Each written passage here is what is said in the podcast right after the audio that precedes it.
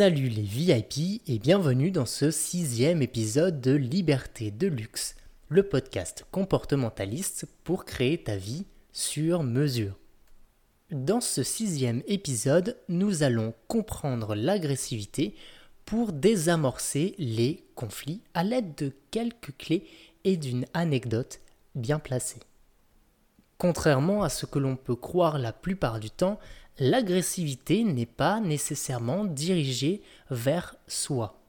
Ce qui signifie concrètement que lorsque tu te sens agressé, cela ne signifie pas, et ceci est important, que la personne en face de toi est en train de t'agresser. Rappelle-toi dans l'épisode 5, je t'expliquais en quoi les autres sont notre miroir et tout simplement le fait que leurs actions, réactions, leurs mots, leurs gestes peuvent parfois réveiller à l'intérieur de soi-même de vieux souvenirs, de vieux traumatismes, de vieilles émotions qui étaient coincées là jusqu'à ce que cette situation nous révèle la possibilité de les travailler et de les transformer. Avant d'aller plus loin dans cet épisode, je tiens à te préciser que toutes les clés, tous les outils que je vais te donner ici nécessitent un certain entraînement ce qui signifie un minimum d'effort, mais surtout de volonté et la motivation profonde d'aller comprendre les réalités qui t'entourent, celles de tes interlocuteurs, et la capacité, une fois de plus, comme dans l'épisode 5, à repérer le petit poisson qui vient te cracher au visage toutes ces émotions, toutes tes expériences passées, tous tes traumatismes, et une véritable volonté d'y travailler et de les transformer dans ton quotidien. N'hésite donc pas à mettre en pause quelques instants ce sixième épisode de Liberté de luxe, et lorsque tu auras une réponse claire, tu pourras poursuivre cet épisode, car voici maintenant l'anecdote du jour. Il y a donc quelques semaines, je me rends à la supérette du coin pour quelques emplettes, et en arrivant en caisse, j'assiste tout simplement à une scène fascinante à un conflit qui aurait pu être désamorcé en quelques instants et qui finalement a duré plusieurs minutes.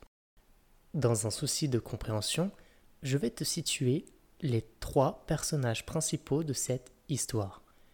Tout d'abord, il y a la cliente, bien sûr, il y a la caissière 1 qui portait une visière en plastique et la caissière 2 qui portait un masque en tissu. Donc j'arrive en caisse et voici ces trois personnages qui entrent en action. La cliente s'approche de la caissière 2, tourne la tête, voit la caissière 1 et soudainement plonge la main dans son sac à main, en sort un masque et dit à la caissière 1, rappelle-toi, c'est celle qui a une visière en plastique, Madame, je vous donne ce masque car vous devez le mettre, euh, c'est la législation, c'est pour euh, le coronavirus et ainsi de suite. Il y a déjà ici deux éléments importants à prendre en compte qui auraient pu facilement désamorcer ce conflit. Mais pour l'instant, ce qui nous intéresse, c'est la réaction de la caissière 2 face à cette situation. Eh bien d'abord, madame, le décret n'est pas encore passé et il est inutile d'agresser ma collègue. La cliente va alors lui répondre Eh bien madame, je ne suis pas en train d'agresser votre collègue, c'est tout simplement la loi et elle doit porter ce masque même avec la visière. C'est la loi, c'est comme ça. Pour te la faire courte, la caissière 2 va alors répondre Si, si, madame, vous êtes en train d'agresser ma collègue. D'ailleurs, il y a des témoins. Et elle va commencer à regarder les gens autour, comme pour rechercher l'approbation. Évidemment, dans cette situation, il est important de se positionner en observateur. En aucun cas, je ne prends part d'un côté ou de l'autre à ce conflit. Après quelques minutes d'échange de ce type et l'intervention d'un responsable, voici comment va se terminer cette scène. Le responsable va donc dire à la cliente Madame, si mon magasin ne vous convient pas, ne revenez pas. Et cette cliente va donc répondre Eh bien, je vais appeler la police.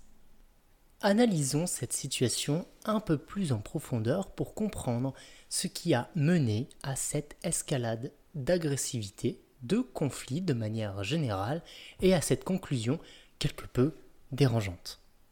Nous avons donc une cliente qui, en pleine situation de crise sanitaire, se trouve inquiète.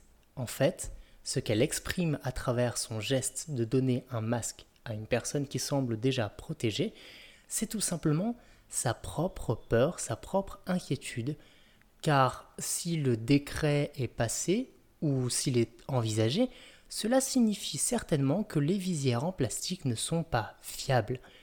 Nous avons donc bel et bien une cliente inquiète ici, et non pas en colère ou agressive. Puis nous avons la caissière 1 qui, elle, semble tout simplement perdue, ignore totalement comment réagir, ce que va constater sa collègue avant de prendre sa défense. La caissière 2 va interpréter le ton de cette personne comme étant un ton agressif et va en déduire que cette personne est donc dans une forme de colère. En tout cas, cela va générer un désaccord avec les valeurs de la caissière 2, alors que de son côté, la caissière 1 ne semble pas en faire de cas particulier. La cliente et la caissière 2 se trouvant dans l'incapacité de voir et de prendre en compte le petit poisson qui venait de leur cracher au visage, elles font intervenir le responsable qui lui-même va donc prendre parti, ce qui est normal, pour protéger ses employés.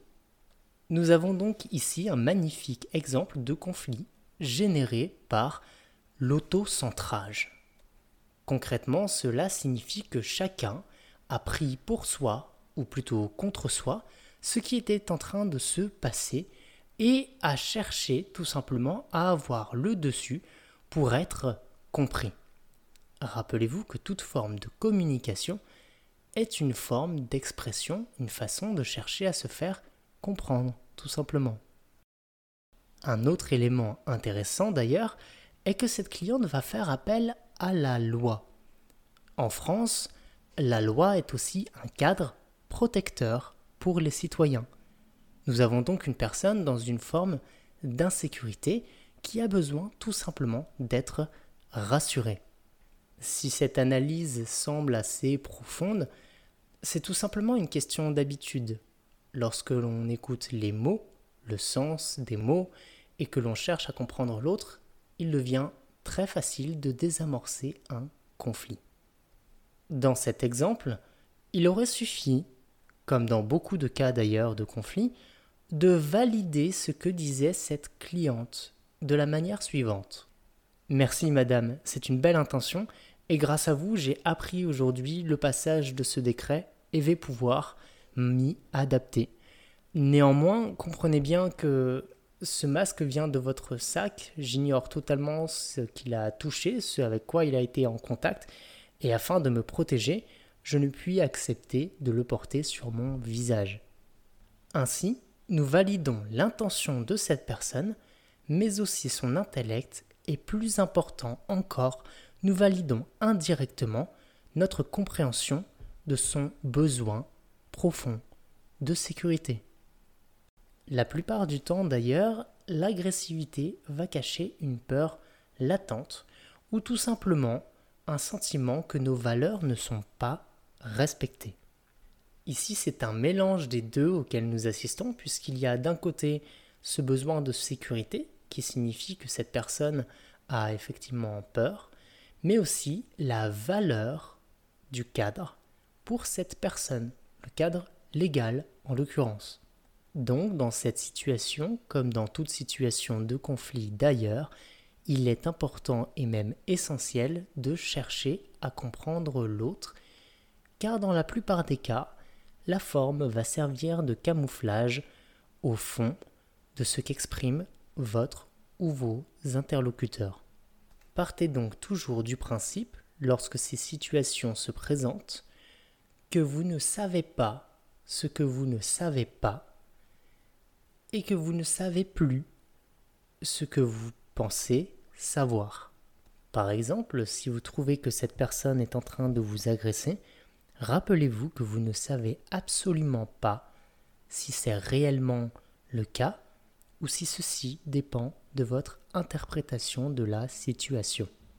C'est à mon sens la règle d'or qui doit primer sur toute autre pensée lors d'un conflit, car c'est la seule qui va vous permettre de penser et de croire sincèrement que vous n'avez pas tout à fait compris l'autre et que tant que l'autre n'a pas concrètement exprimé ce qu'il a exprimé avec des mots précis, des mots que vous lui ferez préciser, alors votre interprétation peut être erronée, n'aide pas cette personne à transformer son ressenti. Rappelez-vous le petit poisson de l'épisode 5. Et donc, vous risquez tout simplement de verrouiller encore plus ce sentiment, cette peur, cette colère ou cette tristesse qui semble coincée à l'intérieur d'elle. Dans le prochain épisode hebdomadaire de Liberté de Luxe, je t'expliquerai d'ailleurs quelles sont nos principales émotions, à quoi elles nous servent et comment elles peuvent parfois se retrouver cachées, camouflées par des attitudes inadaptées à notre véritable ressenti intérieur. Merci d'avoir pris le temps d'écouter cet épisode jusqu'au bout et une fois de plus, s'il t'a permis de joindre l'utile à l'agréable, tu peux, tu es libre de le partager avec tes amis, tes connaissances, par exemple sur les réseaux sociaux. Et en attendant la semaine prochaine, prends bien soin de toi. Ciao